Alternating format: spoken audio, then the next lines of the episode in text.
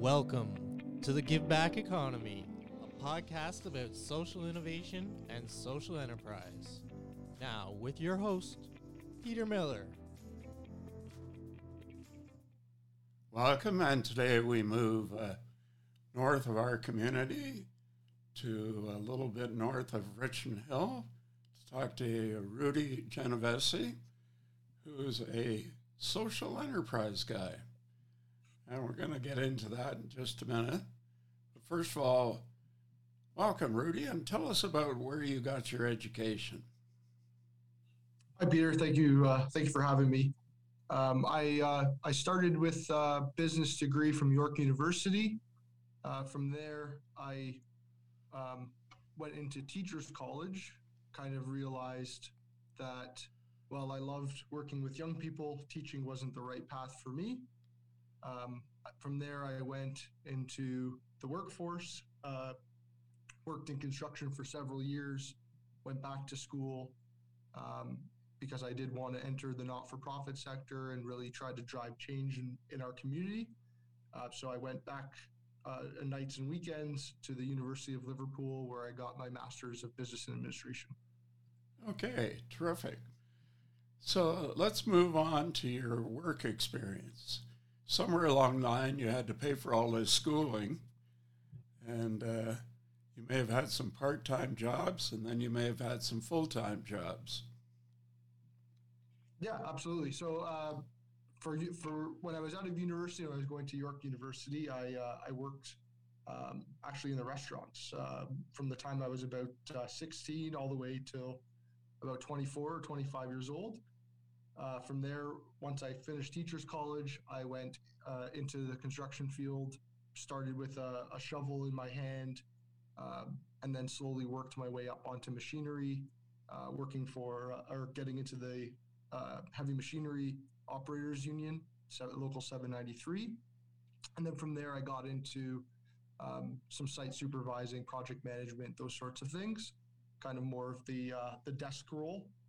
Um, and used the great wage I earned in the construction industry to, to help parlay that into paying for uh, my MBA. Okay. So, having said that, somehow you turned that into something else and you got into a interesting organization called Blue Door. How did that come about? Yeah, absolutely. So, um, as I said, I realized kind of quickly I, I I wasn't fulfilled in my career path working in the construction field, uh, and I did want to find a way to to give back. Um, so when I went to school, I didn't really know what that looked like at the onset.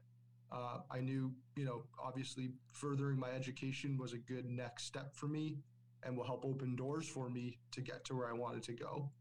Um, so shortly after I started my MBA, um, I was able to get a position with Habitat for Humanity, uh, GTA, and I worked for the, uh, with them. Took a significant step back in my in in my wage and in my in my career, uh, but obviously with a long term view and a long term goal uh, that I had in mind. So I was able to take a position with them.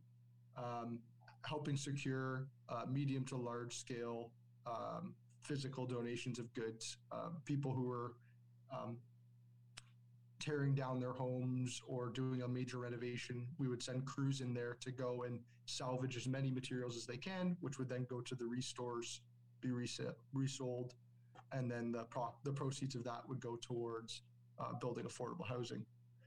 Uh, from there, about uh, just under two years ago now, I was um, able to get the opportunity to join Blue Door and launch their social enterprise called Construct, um, which was really a great kind of combination of my my skills and experience because it had that construction background, it had that teaching focus, and obviously, you know, I was able to help people every single day.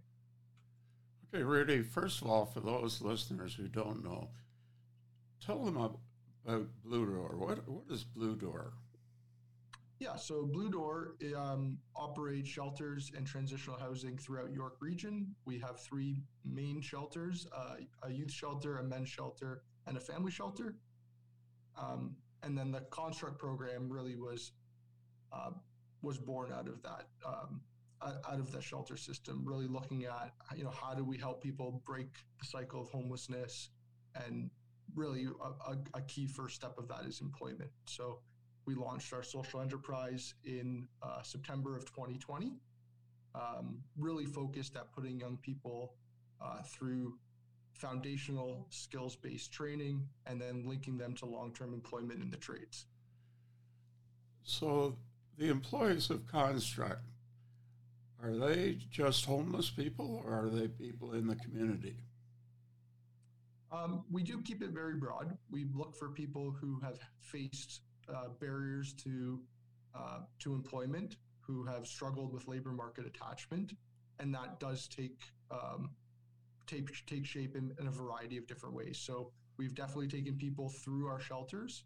Um, we continue to do that, but we also look for people who, you know, just need a, a hand and have, have, kind of faced a, a, speed bump somewhere along the way that have, that's prevented them from getting to where they want to be in their lives.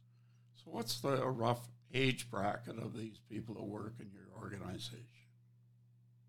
Oh yeah, so the participants in our program, uh, we have we have a couple of different sets of funding, a couple of different groups of cohorts that we put through. Um, some groups are targeted mostly to or, or, mainly towards youth, so that would be 18 to 30, and then we have um, other um, focused cohorts that are open to anyone over the age of 18 to try to obviously um, serve as many people as we can. Now, many of these people don't have the training. So you're taking kind of a raw material person and trying to turn them into a construction person. How do you do that?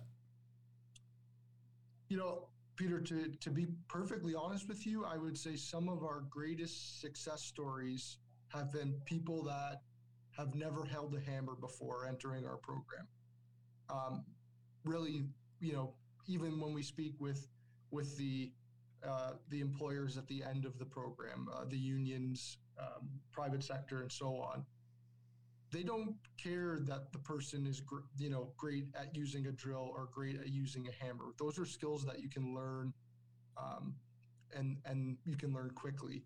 What they care about and what we care about is, you know, your motivation, that you're going to meet the expectations of, you know, being a great employee, showing up on time, being ready to work, being personable, being uh, a, a, strong communicator. Um, and those really have been the people that have succeeded the most in our program, not those who have a great construction knowledge. So I've met some of the homeless people from uh, Blue Door, and uh, some of them, it's kind of hard to turn them around and to see a future. How do you go about doing that? Yeah, um, you know, I would lie to you if I said, you know, every single person that comes through our program is able to turn around on a on a moment's notice and but but that's not true the, the truth is it's a process there's people we've put in our program that haven't been ready to make a commitment like this um, and aren't quite ready to get into the field and, and to, to change you know, uh, their lives in that way, and that's totally okay. Um, you know, that's part of a person's journey and a person's growth. Um, we've had people that have come into our program, had to leave. The timing wasn't quite right for them, but we provide the resources and the supports and the framework that a few months down the line, they might be in a better position and they might be in, in a position to take that next step. And we're going to be here for them at that time. Okay, so you've turned this into a social enterprise. Do any of the people that work for you understand what a social enterprise is? Uh, yes, I would say they do. Um, we currently are operating in a virtual capacity just due to the the pandemic and some of the issues and challenges around that. But the way our program is intended to operate, and which will operate again, hopefully in the very near future, um, is that we do have skilled staff.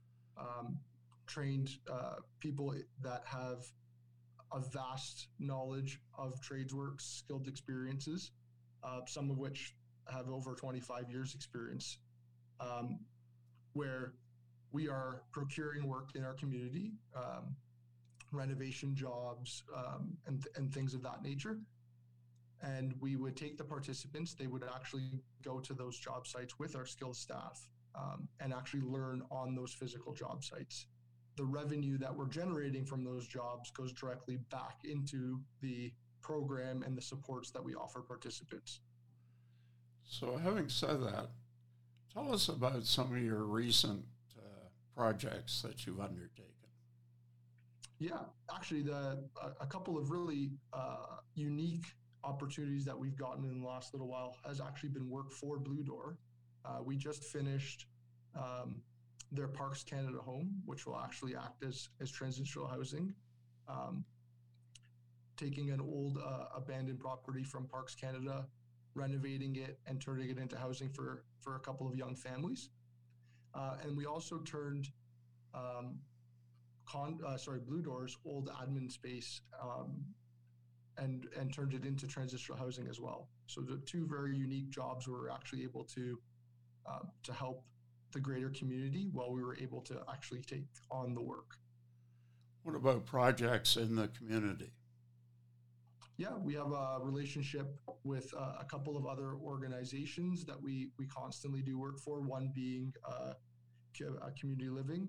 Um, we've been able to even undergo um, uh, a kind of uh, patch and paint for seven of their properties.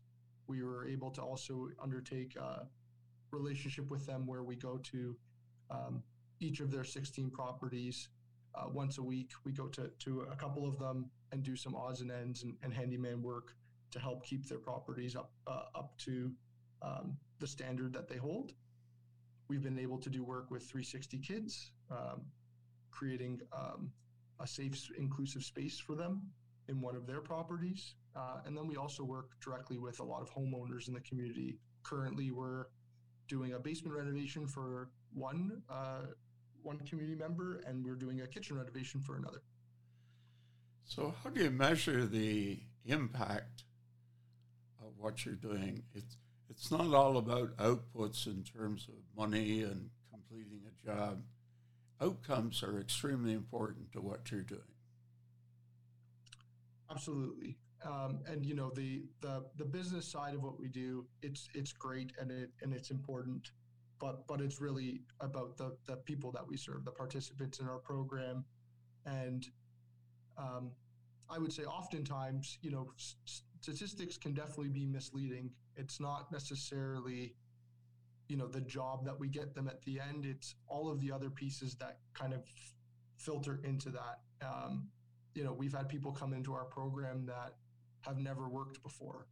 So taking a, and embarking on a journey like this and going through a eight week intensive program that that that construct is um, is a big commitment for people and really um, hearing the impact directly from them and understanding what this opportunity has meant for them, I think to me is the biggest output. Um, it's yeah. it's humbling and moving to to really feel um, and to understand uh, that a lot of these people often just needed a chance, just needed you know the the the door to be cracked open just a bit for them to push their way through, um, and it's it's it's quite moving when you when you hear that uh, that this program has been that for them.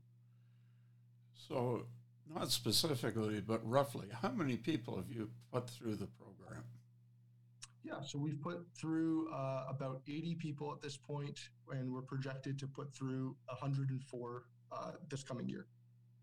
Okay. And do many of the people that go through the program end up with jobs in the uh, in the workforce? Yeah, so we have a about uh, obviously with a, it's a rolling number because we're c- consistently taking people in, but it's generally sitting around the ninety percent mark. So, how do you compete with regular contractors? Yeah, um, I think there there's definitely a stigma to what we do. Uh, there's definitely people in the community that look at us as a discount contractor, but I think that is something that we've worked really hard to uh, to move away from and to not be viewed as that. We are consistent with any contractor in the community, and that comes with the quality of work that we deliver. Um, so we price jobs very competitively, but we make sure that the work that we do also is in line with that. Okay, so talk about team and partnerships.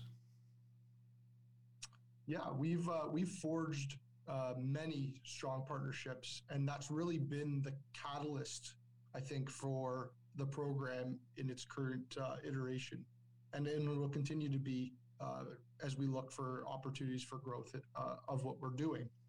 Um, we we have partnerships with YMCA who act um, who provide uh, job development support for every person in our program. Uh, we have a partnership with LIUNA 506, who delivers two weeks of training and also acts as an employment outcome for participants. Uh, and we've made new partnerships over the last few months that have really uh, been uh, largely impactful uh, for our program as a whole. OW in, in Durham is a, an example of that. They've become a great advocate of our program, a great referral source, um, and really just uh, um, a great uh, communicator as we try to help people as much as we possibly can. So, how do you recruit people? Yeah, um, that there we obviously have a few different avenues for doing that. Um, one would be through that partnership lens. Uh, so OW, as I just mentioned, would be an example of that, where we we do take a lot of referrals from them. Um, Sorry, o- OW. Ontario Works, pardon me. Uh, so uh, Ontario Works would be an example of that, but we also have other partnerships in that space for people sending referrals in. A lot of the other community-based organizations, uh, our social media um, is a big part of that. We have a, a, digital marketing campaign that we run, especially when we're going to we're closing into uh, cohort start dates to try to make sure that we have full groups. Um, and we've for the most part been quite successful in, in our recruiting and a lot of that has to do with the um, the community outreach that we've been able to to take part in. Okay. More interesting question. As a visionary three years from today what's construct going to look like? Yeah three years from now i think the the sky truthfully is the limit for construct but i think um, there's a few there are a few opportunities for us. One I think would be as we grow the um, the capabilities of what we're able to do on the construction and on the business end, moving into building affordable housing is a natural next uh, step in progression for us. I think looking at uh, a large uh, training facility that can better support participants would be another great step for us. And I think looking at uh, a more national expansion and really helping other uh, employment social enterprises get their feet uh, get get upright, get get their feet on the ground, and, and being able to operate and um, and being and being a, a, leader in that thought space, being able to share resources and learnings uh, and help people. Because I think a lot of the things that we did when we started off uh, truthfully were trial and error. We were we were learning as we were going, and that led to some great successes, but obviously many many failures. But from those failures turned more successes. So um, I you know being able to share in some of that, um, I think can be a, a real help and can impact more people across the country. So you're a combination of business and construction and giving back to community. So, what is your website, Rudi?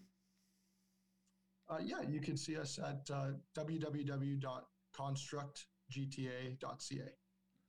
Okay. So it's spell out the construct again.